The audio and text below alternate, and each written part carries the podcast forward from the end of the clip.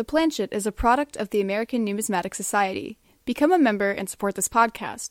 Go to numismatics.org slash membership. That is numismatics with an S dot O-R-G slash membership to see options and prices.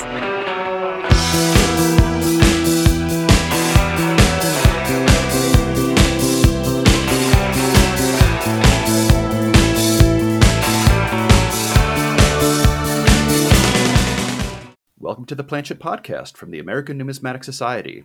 I'm your host, Andrew Reinhard, and my guest today is numismatist and archaeologist Professor François de Callataÿ.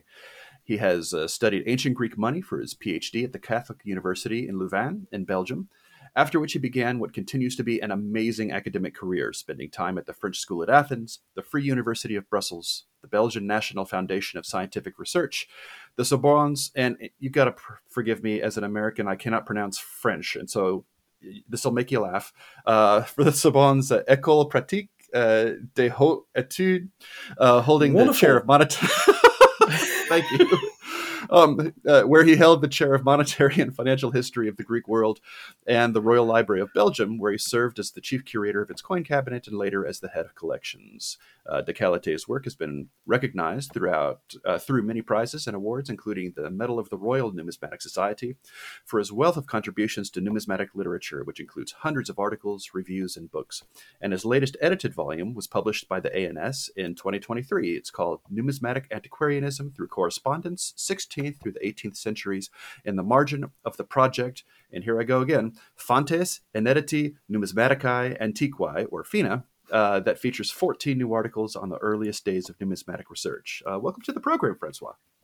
Thank you, Andrew. And uh, I have immediately to address my my gratefulness to you, because you are you are the editor of, the, of these uh, proceedings, and um, I'm so happy that and you did so well.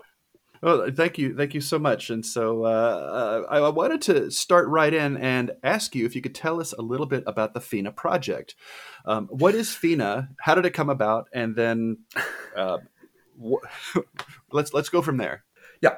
Uh, FINA is an educated acronym for font in Latin, for, and you pronounce, your Latin is perfect, Andrew, uh, is, uh, as well as can be, tend to be a Dutch of that, which is, which I'm not. Grat, grat, gr- gratias ago tibi.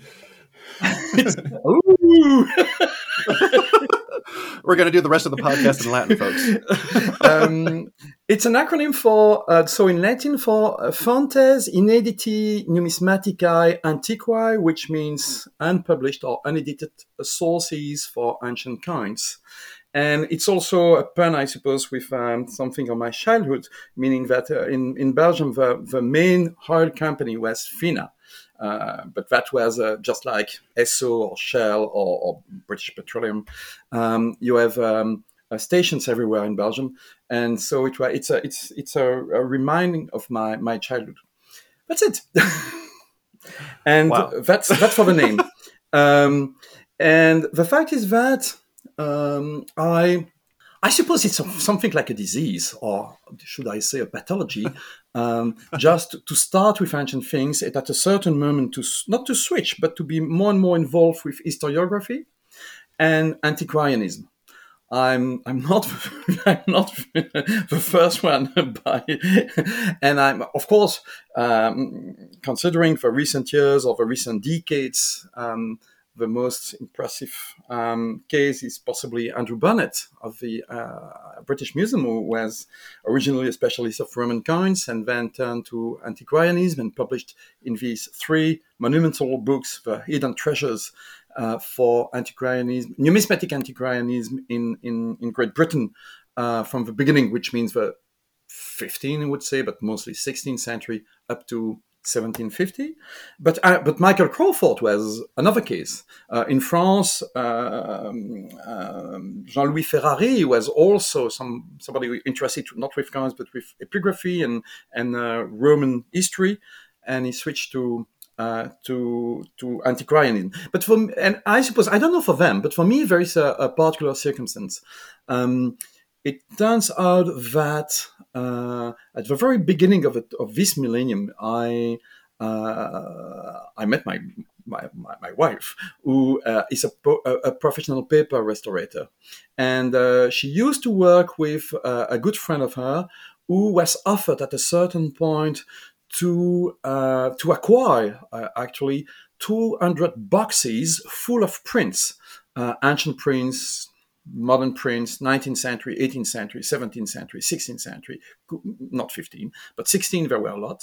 And I, there were afternoons, it's, it's, the action uh, happened in a small village of city uh, south of Brussels called Nivelle. And I spent afternoons just looking, passing through these boxes and And of course, and, and, and starting a collection actually of uh, prints, ancient prints with um, with coins, gems, everything related with uh, antiquity. And beyond, well, before that, uh, when I was uh, in my at the university, I received uh, very randomly two books of um, uh, of uh, a distinguished numismatic, Dutch numismatist of uh, of uh, sixteenth century, Sievert Avercamp, uh, given by a famous Danish sculptor who was a very good friend of my of my mother, who died, and uh, uh, uh, his uh, daughter offered that to me, saying, "I'm the only numismatist in the in in, in his uh, inner circle," and um, and then I I collected first prints, then frontispieces, and then naturally books. And uh, with my modest means of uh, state employee, meaning um, int- interested by books who are uh, of no interest for bibliophiles. But for me, I was reading, I was really reading the content of that.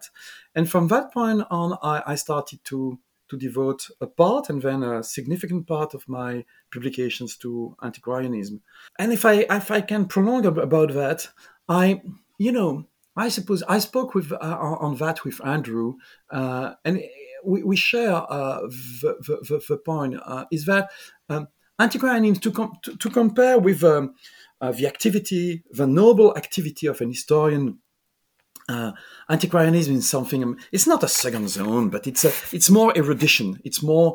Um, it's it's extremely funny. It's factual uh, for.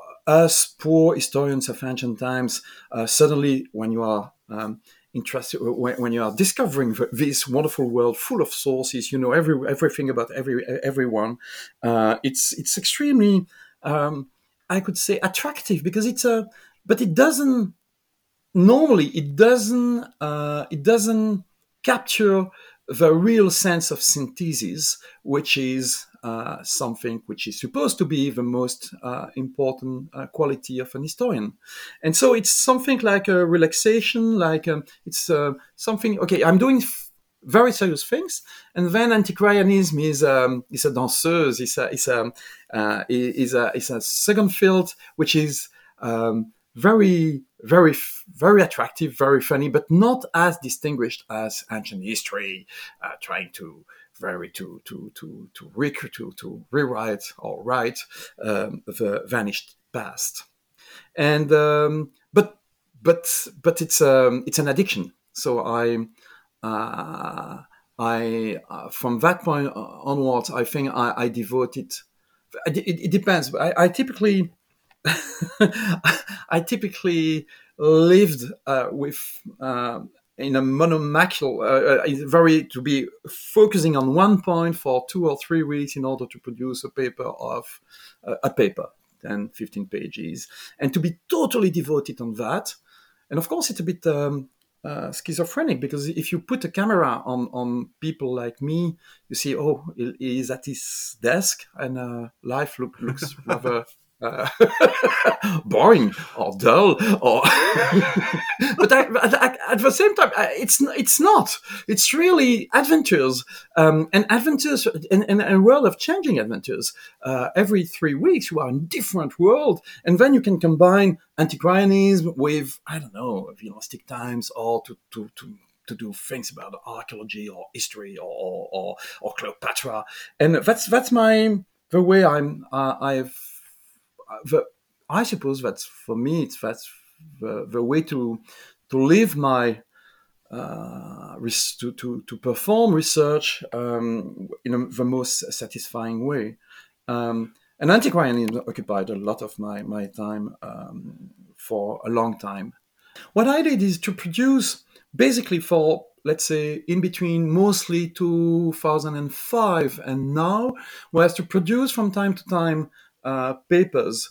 And I think I, I do have now something like thirty or forty papers related with antiquarianism on different topics. But the main thing, the main thing was not visible so far. And that's the, what we, I, I called in French, in a very obsolete, very eighteenth century way, le grand document, the big document, let's say. Um, and that's, that's the place. Originally, it was a Word file, so it was really when I I gathered uh, everything I could find uh, on on unpublished sources, meaning mostly letters, mostly correspondence, um, and and it's it still it still exists as a Word file with, I don't know, three million characters.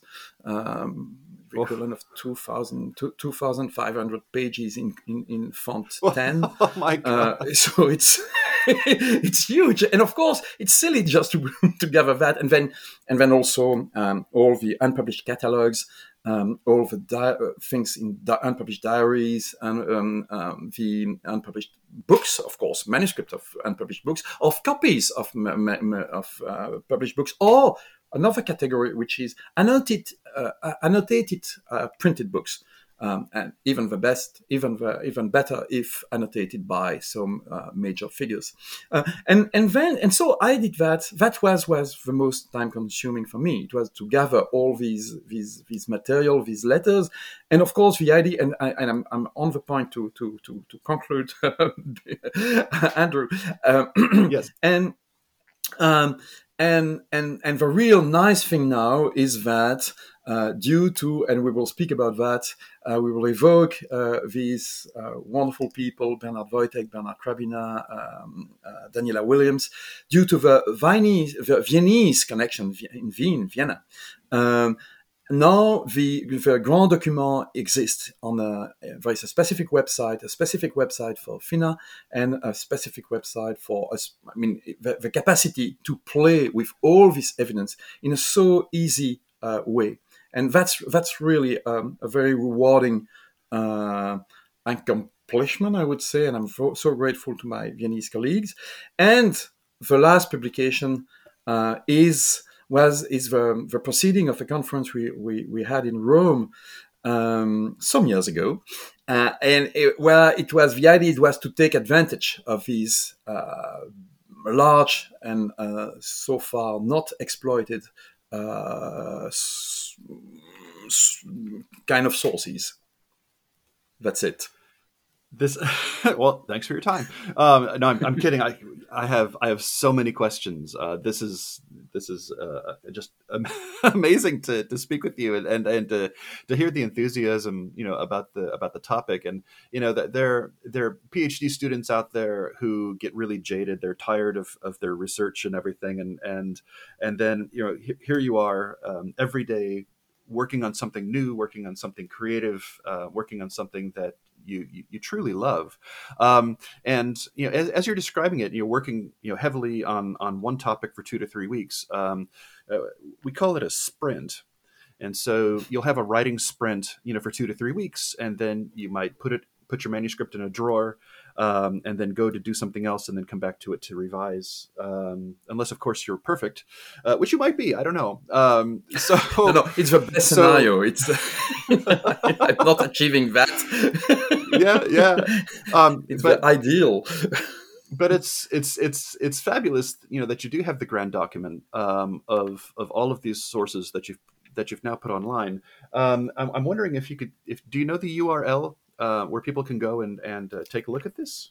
The, the, the basic world is FinaWiki, and so the um, it's H T T P S uh, double point slash slash, and then it's Fina.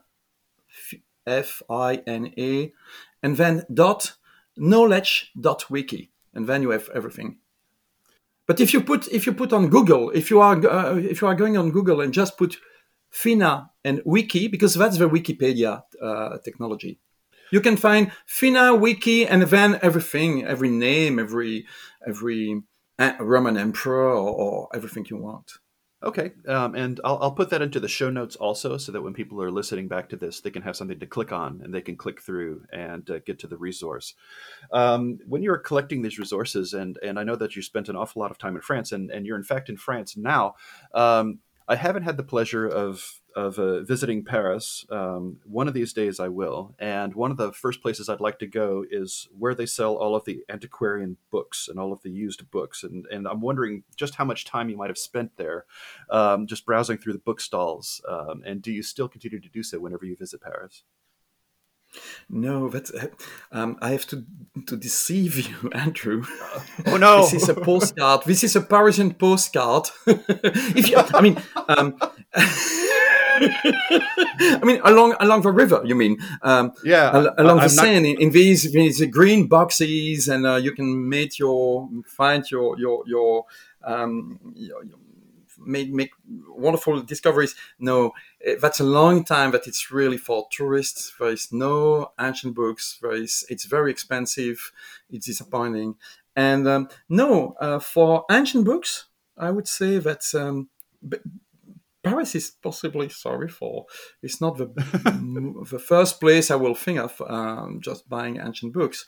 Um, um, I, I, what I did, uh, but it's not re- reproducible. I think it's uh, it's what I did, but in, it was in these old years, twenty years ago or fifteen years ago, I, I extensively bought on eBay and, and, and, and certainly on eBay uh, in, in the U S.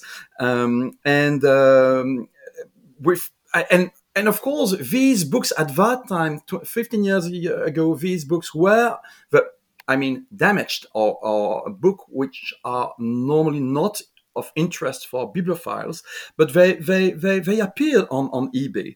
No, they don't appear. These even even if uh, they are they are unsatisfying for the bibliophile with uh, two plates missing, uh, the cover damaged, and, or, or different things. Uh, but they, they they simply don't appear anymore on on, on eBay. So uh, I'm very glad to have formed that collection in that time. Uh, but of course, if you if you speak about, you know that the, it's irresistible, but the, the, the best collection, uh, I suppose, for numismatic, ancient numismatic books um, is definitely it's a private collection of Jonathan Kagan. Um, Uh, who, who did that on a, on a grand scheme, I would say. Uh, with um, and and then you have uh, a compatriot, a Belgian, uh, Christian de Kesel. That's the key person for the catalogue of all the printed uh, books. So he has published. That's the one who published uh, in one book the, all the numismatic books um, printed in the sixteenth century, then in three books uh, for the seventeenth century, then in five books for the eighteenth century, and it, it, it's an ocean. It's um, I, I I'm if to have some some numbers in mind. I think he, he, he succeeded to um, have a record for twenty thousand books of numismatics, or among which one fifth only for numismatics. Um, at the very beginning, when I was interested with these uh, kind of uh, numismatic antiquarianism, um, I realized, but uh, every anybody would realize that it there is a wall, there is literally a wall in the nineteenth century. So it means, and I suspect that it's really the apparition of, uh, of photography, which modifies uh, modified the, the, the landscape, meaning that people at the end of the nineteenth century, they discounted, uh, di- disconsider uh, everything which has been Uh, published before as unreliable, because these engravings were not reliable to make a dye study, for example. They were not precise enough, although they are sometimes. Um, and uh, and then if you, it's always the same thing. If you if you look at a, a book published now and paying attention to the historiography, normally this book will uh, go back in time to the twentieth century, before the Second World War, that could be before the First World War, but then it stops in the eighteen seventies, eighteen eighties. Uh, and, and there is a wall. And it's not fair, because there was a, a, a mountain of publication before. And, and the main thing, and then I stop, the main thing is that if you, if you ask the question if In these old books, there are some uh, forgotten knowledge, where very important now, and uh, uh, so that's that's why it's important to to have um, uh, to read about that. The answer is no, no, it's not that. But what is really important is that it's a way of thinking. Um, it's um, in these books. Uh, you see how people, what what was considered as interesting by people in the seventeenth, eighteenth century, how they format research, uh, um, what were their preconception, per, for example, how it evolved uh, with with time, and uh, and so and and for that, for that we can argue that still now we are the the heirs, we are we have, we we are the the the. We inherited from a, a way of thinking we are normally not unaware, but it's there. And so it's important to be lucid about that. I completely agree. And, and, and um, you know, one of the things that I started thinking about while you were you know, uh, speaking earlier um, was the fact that with numismatic antiquarianism and this older numismatic literature, these old catalogs, these old engravings, um, this correspondence, is that you're really giving a human face um, to, you know, the study of, in this case, you know, ancient coins. Um, you're you're you're having a window, you know, into the sixteenth, seventeenth, and eighteenth centuries, uh, into the people behind these collections, and you know their their their knowledge gathering, and you know we're kind of witnessing the birth of. You know, the study of, uh, you know, uh, the archaeology and the history of uh, the ancient Mediterranean world. Absolutely. Absolutely, Andrew. And I thank you for your, your comment, because it's exactly, that's, that's the, the, let's say, the miracle. It's that um, if you are reading books, um, it's, let's say, uh, it's dead, it's dry, it's uh, there are arguments, and uh, but with correspondence, with diaries, uh, with manuscripts, it becomes a very, very lively uh, Republic of Medals, uh, with blood, with tears, with quarrels. Uh, it's a much more animated world than the, the, the printed uh, world, of course. And and that's fascinating. And uh, there are two, I would argue, for two points. One point is that the level of conner- of connoisseurship uh, expressed in these correspondence is higher than uh, in printed books. We can understand that because in printed books, normally people are more prudent um, than in correspondence, where they could venture into a hypotheses, and uh, and they and they did, um, and and so it's it's really um, these these unpublished uh, sources are attesting a level of knowledge which is higher, and then you have and then of course you have a network of personal relationships. And it's not only uh, to see who were friends and who were not, uh, but it's also, it appears that the, um, let's say, the hierarchy of um, uh, admiration of uh, is not exactly the same as what as it appeared uh, in it appears in in, in printed books. Uh, you have people who are in printed books. Fulvio Orsini, for example, was the in Rome in the sixteenth century, he was supposed to be the, the prince of antiquarians, and, um, and never, ne, nobody could contest him. Uh, but in correspondences, they are saying not so. Not, they are not. Uh, everybody is not uh, all the time uh, very kind uh, about him and his his capacity. And it sounds uh, it sounds a lot, of course, not surprisingly, about the capacity to detect forgeries. So we've talked a lot about, you know, the scholars and the researchers who are doing the work on numismatic antiquarianism and literature and correspondence. And if we can go on the other side of the coin, um, to use a very tired pun, uh, I'm curious to know, well, who was actually collecting and writing about coins in the sixteenth century and what was driving their interest? Yeah. So it's, first of all, it's, um, It, it, it, it's a world. It's really a republic. Um, there is the Republic of Letters, but there is a sub-republic, which is uh, the Republic of Medals. And and they used to call, some of them used to call themselves as such, Republic of Medals. Um, these Republic of Medals was mostly, I would say, I, I'm my, my first, I'm tempted to put um, on the forefront the Jesuits and the doctors in medicine.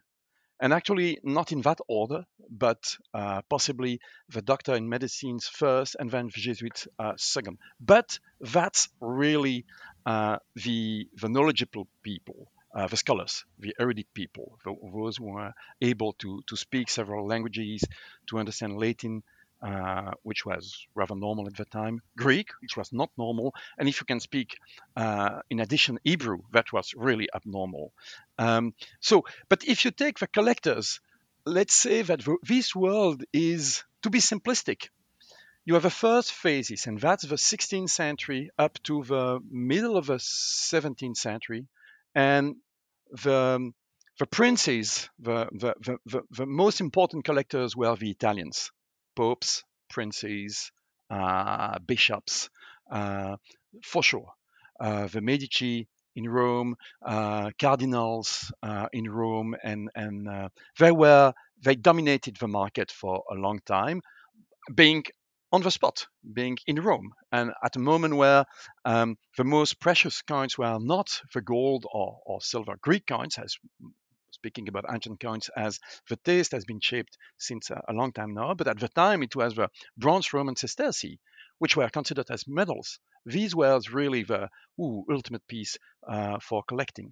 And then you have, so, And, and then, of course, you have um, the, um, the, the, the Thirty Years' War, uh, so in between sixteen eighteen and sixteen forty-eight.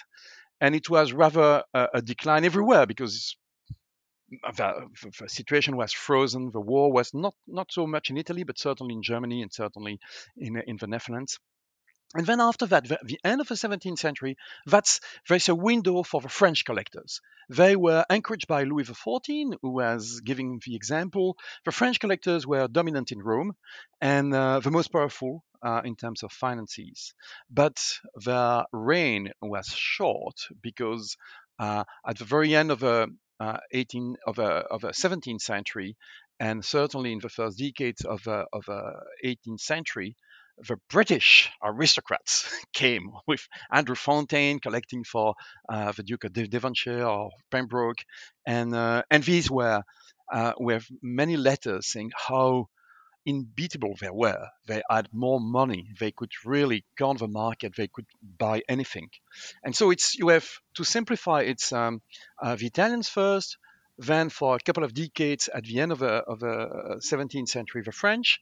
And then you have the, the the English aristocrats, and that's really for the first half of the eighteenth century.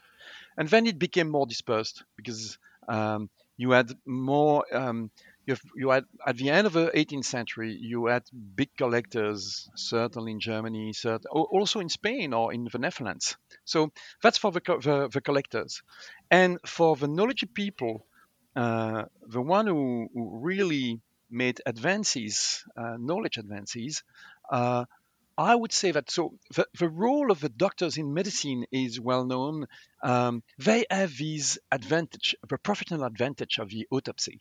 That's part of their, their, their professional skills, um, to, to have an autoptic uh, eg- uh, examination uh, of the coins, which is to put a single coin into a series and to see if it if it fits or if it doesn't fit, and they were extremely uh, they they were they, they did extremely well to make some progresses uh, versus philologists. Or philologists were again and again commenting text and um, a bit lost with over uh, interpretation.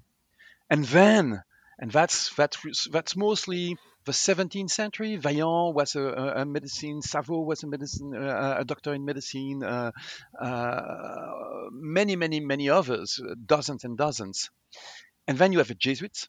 And the Jesuits are, uh, they are how could I say, they, they, they have a reputation to be smart, um, and um, but not all, not all of them. Certainly the most famous school, let's say, is uh, the Viennese school, with um, ending with Josef Ekel, Josef Hilarius Ekel, uh, better called the, the father of modern numismatics. Um, and, and, and ironically, um, Ekel did his gigantic Doctrina Numorum in um, many volumes because, ironically, his order was destroyed. It's, I mean, it's because the, the Jesuit order was dissolved by Joseph the Second, then uh, somebody like Ekel at um, nothing to do except to to to, to remain in his kind cabinet and, and, and just to study. Uh, no more mundane uh, activity. And um, that's for, but but Ekel himself, and I'm I just published a paper, a full paper on that. Ekel was wonderful, and he has a, a power of synthesis which is really remarkable.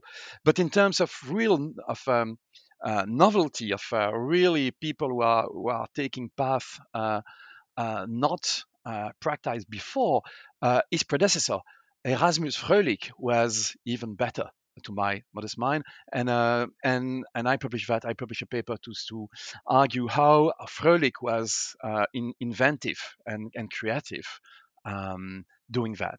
You have this wonderful character um, at the at the turn of the seventeenth and eighteenth century called Jean Hardouin, who was totally, I would say, with some uh, distance, he was is considered now as to be uh, totally full. Uh, he He was so he, he was a specialist of interpreting uh, the letters at the exergue of uh, Roman coinages and Greek coinages. And with three letters, he could reconstruct everything: the Bible, if possible, the New Testament, or uh, everything.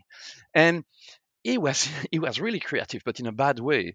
So, and at the end, he he turned to be. Uh, To, to reach a point of hypercriticism which has not been reached by anybody else on earth through the history. Anthony Grafton in, in Princeton wrote a book, wrote a paper, and, and a substantial part of the book about him, about the, fo- the folly of uh, Jean Hardouin. Jean Hardouin, at a certain point, was convinced that all the ancient literature, Greek and Latin, was not ancient, but was the forgery was made, was written in the thirteenth century by a band of monks, um, and and so it was it was it was totally saying nothing. Ex- so even Vergil, even Homer, the only one to be to have to to, to resist to his uh, enterprise of demolition was uh, Saint Augustine, uh, but that's the, the only one. So. Um, so it was really at a point, so he had problems with his order because the order of Jesuits, he was in Paris, and uh, uh, uh, asked him uh, uh, formally just to stop to write about that because it was damaging for the reputation of the order. Uh, but he continued, and, he, and of course at that time people... Um, he continued not to be published in, in, in Paris, but to be published in Amsterdam, which is always a good place, or uh, Antwerp. But at that time, it was Amsterdam uh, to publish things which are forbidden in France. Wow! T- take a breath. Um, the um, my, uh, my my question is: I mean, you have the Jesuits, uh, you know, on, on the one side doing, you know, the, the more academic. Um, readings and, and correspondence of uh, understanding, you know, numismatic history, specifically through the ancient Mediterranean. But, you know, for, for, for these other folks, the, the, the moneyed gentry, you know, for example, in, in France or Italy or England, were, were they, did they take a passing academic interest in this? Or was it, you know, just kind of a competition saying, oh, I've got more money, I'm going to buy this and you can't have it because I got it first. And, and was this competition in the country, or was this competition just international?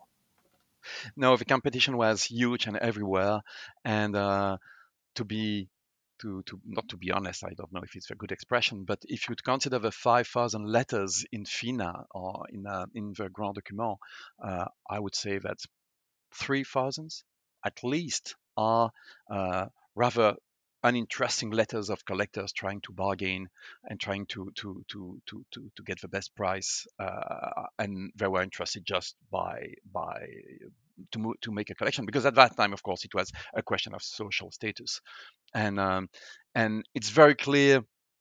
Again, it's I, I I'm, I'm thinking to France, because at that moment in the eighteenth century, it's really very clear. Very, Thierry Sarment has written a, a wonderful uh, paper about the death of Monsieur de Maison, and that's a, a gentleman who was who, who died very rather uh, young. He was in his thirties, and he, he succeeded before that to build a collection to a scale which was approaching the scale of the King of France.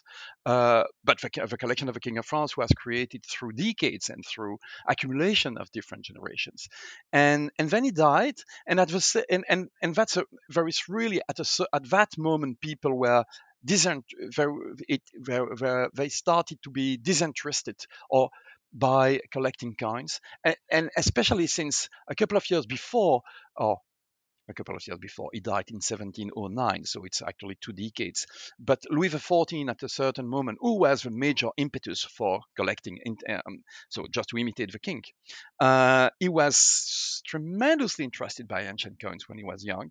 Uh, he used to wake up with and to te- to to give uh, to receive lessons of his uh, confessor, um, the abbot de la Chaise. The, the big cemetery in, in Paris is the, le Père de la Chaise, le Père Lachaise. But that's the confessor of uh, Louis the fourteenth, who every morning told the king about ancient coins. But that was when he was in his still in his forties, possibly fifties. But at a certain point, he he, he, he was no more uh, that interested. And and we can follow, and there is then these, that's more um, from, let's say, an intellectual point of view, it's more relevant and, and more interesting. Um, the eighteenth century is really the century of the Enlightenment. And what we observe is that, and there are statistics, uh, Anton Schnapper did that for the seventeenth century, but we could that produce that for the eighteenth century. Uh, it's It's a turn, uh, Karl Pomjan, uh, Christoph Pomjan uh, wrote about that. Um, We, we we started the eighteenth century with a lot of coin collectors, and it was and antiquities, but coins coins were not expensive basically, so nearly everybody could. It was really the value of the metal. So with one, as I, I mentioned uh, before, with one day's salary, a mason or, or um, a skilled artisan uh, could buy a Roman coin, a Roman denarius, which is not exactly the case now, um, because it was the value of of the silver. Um, but um, during the eighteenth century, with the Enlightenment, uh, numismatists or coin collectors were were mocked actually at a certain point. As um, in, in in German, there is this terrible word "Fachidioten," uh, the, the, the, the the stupid people which are just we were unable to think about about facts, just gathering facts um, uh, or coins. And then you have um, this painting of Chardin with uh, the monkey, the collector monkey, which is a numismatist, of course. That's a monkey, but he's a, um, it's an ape collector of coins. And and and of course, the the smart people, they decided, and from a social uh, perception as well, with the encyclopedist, and uh, uh, it was much more trendy at, from that point onwards to collect uh, naturalia. Uh, shells, uh, meteorites, uh, things like that, because that's o- that opens uh, philosophical um, avenues, uh, just about the, the, the age of the, of the Earth, uh, contesting uh, the Bible. These, these much more interesting, um, uh, from an intellectual point of view, uh, openings, and um, and and and possibly for France, the, the Um, and there, there, there is just for a moment a PhD by Adrien Rambach, who is just on the point to, to, to finish a PhD about this character, Abraham Michelet d'Henry. Abraham Michelet d'Henry was a collector um, in the second part of the eighteenth century, and he collected frantically. He, he, he succeeded to, to, to, to, to get a collection, to, to acquire coins by dozens of thousands, uh, nearly the size of Joseph Pellerin, who remains the, the ultimate Uh, collector for the eighteenth century, and but it was it was intensely hated by all these collectors uh, because it cheated them uh, systematically. And so when his collection was sold, before uh, him living, him alive, um, they it was a disaster. Uh, the coins didn't uh, uh, reach the, the half the price of what was expected. So it was really a disaster for him. And we have, but. We, um, but it's a turning point. It's a very clear sign that from that moment, coins are. Hmm, it's no more a question of uh, social status and, and uh, status and and and collecting is uh, collecting coins is certainly no more trendy. It will be. It will. It will happen again in the nineteenth century, but that's a different story. Yes, we will, we will save that for another time when when you do yeah. the next book. Yeah. um, okay, so we have roughly five thousand letters online as part of the FINA project, and I'm wondering if there are still any big and unanswered questions about numismatic antiquarianism, and uh, what those might be, and can we expect another FINA conference anytime? Coin collecting is fascinating. Historiography is very trendy, and coin collecting is really uh, remarkable uh, as a as an as a topic. Uh, But it's not exactly uh, the best point for the history of ideas, or, or uh, it's more it's it's full of different aspects. So of different about, about a social network, uh, ha, about how people, um, for what purpose they they they they, they did they, they collected uh, or not. So what I see is that for Fina, now we are still in a phases, and we will be, we will be for a while. Uh, we are still in a phases where we have to aggregate um, ver- I mean, a large part of missing evidence. Um, the uh, there is a very good news with the possibility just to uh, pay for somebody who will integrate uh, all the evidence gathered by Andrew Burnett in his Hidden Treasures. That's excellent. That will be a major. Uh, a, a major improvement, but as I mentioned, for Spain, things uh, needs to be done. Uh, for um, Germany, so certainly, and not to speak about Scandinavia, Poland, and uh, it's it's coming. Uh, that's that's also the role of such a project. It's also to um, to make people uh, aware or, or, or sensitive to, to to to these problems, and to say, oh, but we have also that and that. For example, one topic to, to be back with France. Um, The, the, the, the big arbors where coins were brought for uh, into Western Europe uh, to, to collectors, actually, it's very interesting. So Venice, for sure, that's a major, a major uh, place for coin collecting, and there's a, a republic uh, of medals in Venice itself. But su- surprisingly enough, Genoa, nothing, or nearly nothing. There is no um, coin collectors in Genoa, which was also a maritime uh, empire at the, at the time. So, and the um, with a French tropism, I would say, Marseille is missing. There is no PhD about antiquarianism, generally speaking, uh, for Marseille in the seventeenth and eighteenth century. We, have, we know that there are a lot of sources. We know that there were a lot of people uh, dealing with coins, and, and not only with gems and uh, things in Marseille, but it has to be done. And so I think that we that's that it will be, Uh, we, we we need time um, just to uh, aggregate this kind of missing evidence, um, but we, we can address uh, other issues. But it's more the or uh, the the the, uh, the next step, I would say, would be just to um, to be a tool to for numismatics. It's not a question of defense and illustration of numismatics, but but still a bit um, the, just. Uh, FINA is a it's a really nice tool just uh, to make uh, to, just to promote numismatics uh, inside the historical studies, uh, largely speaking, and just to make sure that people will take into account this evidence, not the uh, specialized debates issues about that kind and uh, the, if it's genuine or not, but um, the way of thinking, who was collecting, how it was modified. That's really something uh, important, I think. And to answer your, your question, yes, I am. I I I, I would I would be pleased to organize um, uh, other conferences, um, but um, let's say that um, I'm not the best person to uh, raise to uh, raise money on fundings, and you you need some. And I was lucky to organize a, a conference with. Um, Nearly, enfin, easily funded uh, by different sources in Rome. Rome is a great place. Um, it's it's also a legitimate place.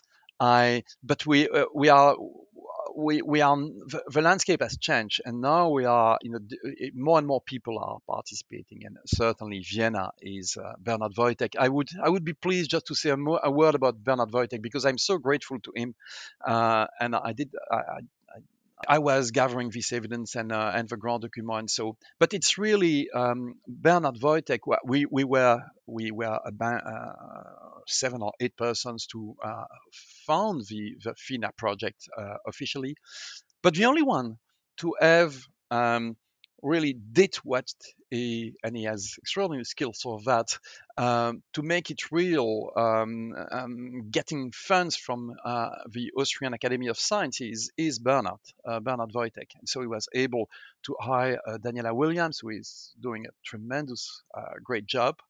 And, uh, and, and, and of course, there are focusing on the Viennese part, it means uh, Ekel, uh, Fröhlich, and, and the others, and it will be um, it will be, it will be various sets of volumes which are nearly ready of all the all the letters.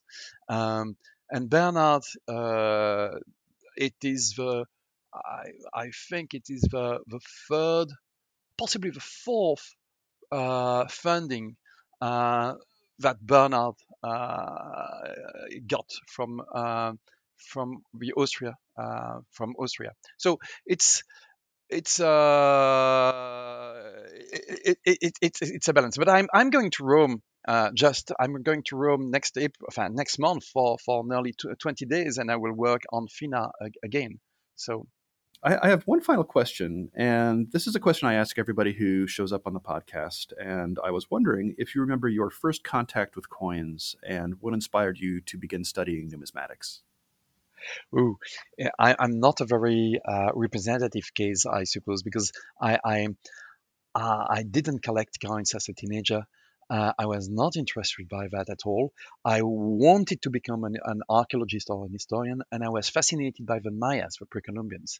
And um, and and then I decided, for I suppose bad reasons, more than good reasons, to uh, to do my studies in a university without any uh, department for the pre-Columbians, which in Belgium, Belgium is very far from Mexico and, and Guatemala, of course. Um, and uh, and and then I, it's not immediately. It's um, at my, my second second year at the university in Louvain-la-Neuve, I met somebody, as it happens so frequently. So I met uh, my the, the one who, who will be my, my the director of my, my my master degree, my PhD, Tony Akins, who was. A, it was Tony Akins was a, a force de la nature. He was he was. Um, extremely energetic, able to speak twenty languages, I think. It's uh, it was um, uh, he was born uh, in in this very very small part of Belgium where people are speaking German, and um, and um, and he entered. I remember well. He he, he entered in the classroom uh, when we went where we were at the second year at the university, and he asked us, "Who is interesting to be published in English?"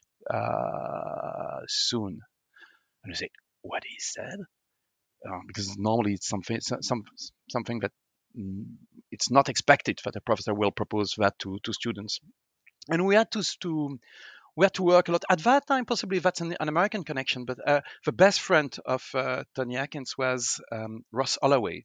And Ross Holloway died unfortunately last year, but he was. He was the um, professor in at Brown University in Rhode Island. In uh, uh, and Ross, Ross and Tony were the best friends uh, on earth, and so they were. Uh, in they created uh, series publications. Uh, Tony Akins published I don't know how many hundreds of books um, of the others. I mean, for so he sacrificed in a way his own scientific career to the career of all the others, and and. Um, And then the fact is that coins, coins are wonderful. I mean, we, it's uh, it's no captatio benevolentiae for the audience of a planchet, but uh, so. But the fact is that you, when you are in Belgium, it's not anthropology and, and, and archaeology; it's uh, uh, uh, archaeology and art history. And art history is.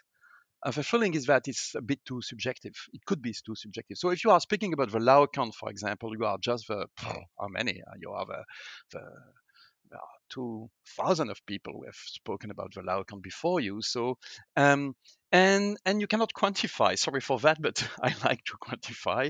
And um, and with coins, you can you can build your argumentation just like in a chess game. So it means that. Um, it's it's rather sound. Uh, it will be difficult to, to disprove or just to to to, to say the, the the opposite, and that's very satisfying, uh, especially when you are young and positivist. Um, and so, because coins have, um, as we all know, they have um, a dies, a weight, a diaxes, a diameters, a metallic composition. They are circulating in many many ores, so you can you can really um, you can be positive uh, in in a way, and so.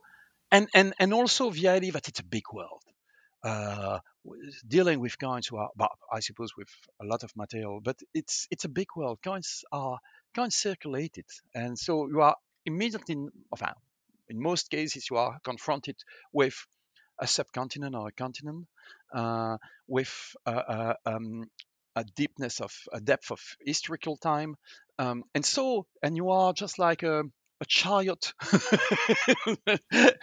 I would say, in the pampa or or on a horse, and I and I, I immediately uh, liked that uh, really, really, really, really, and possibly just to say one uh, a personal anecdote. Um, I did my, my master's degree on um, the first Carnegie, silver Carnegie struck by Alexander the Great. It was really about the date of the first Alexander silver. Um, and um, and I remember, so I was I, I was on the point to finish, and then arrived the last issue of a Numismatic Chronicle. And it arrived to the, in the office on the desk of Tony Akins, and Tony Akins uh, passed it to me saying, "Okay, I just checked, there's nothing for you." Aha! Uh-huh. no, no,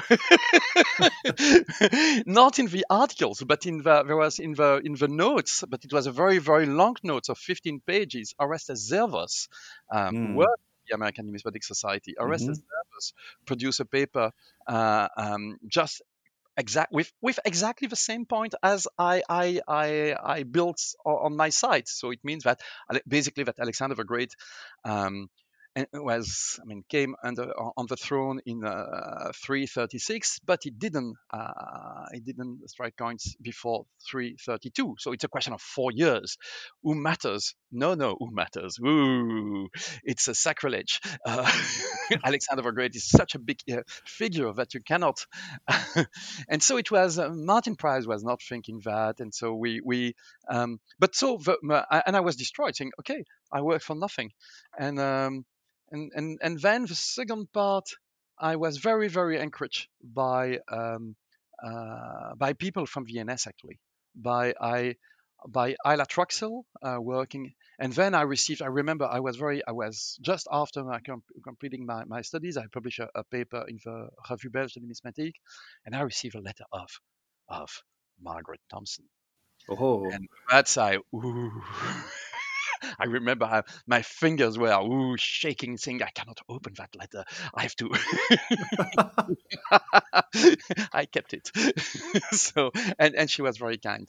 So um, that was the beginning. But so I'm. I'm uh, it's not because um, after. It's not because I, I collected as a teenager. Uh, of course, after that, I. Uh, I, I and, and uh, first thing, working for a current cabinet, you are um, you are not supposed to collect yourself. And when I mention not supposed, I never collected coins myself. It's silly because I mean it it would be silly to collect because uh, um, my meager uh, means of uh, state employee are nothing to compete with anybody. And, uh, and and and of course there is a question of ethical uh, an ethical issue. Yes, yes, of course. Um, but that's of course. So, so I I never did that. Um, but I was at a certain point, but a long time after after quantification, history, and uh, economy, I would say.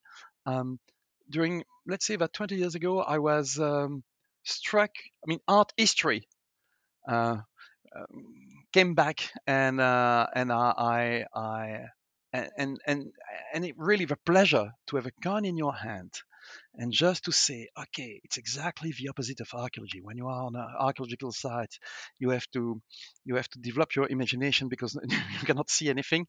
And you say, oh, here's a palace and there were columns, and uh, but there's nothing. You have to be very creative.